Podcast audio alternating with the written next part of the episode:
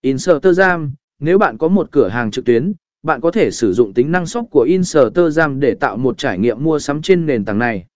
Đây là nơi bạn có thể hiển thị sản phẩm, giá cả và mô tả chi tiết, và người xem có thể mua hàng ngay trên Instagram.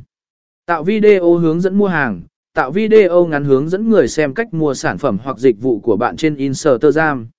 Đảm bảo rằng bạn thể hiện cách thức mua hàng, thanh toán và các ưu đãi hoặc chính sách đặc biệt nếu có.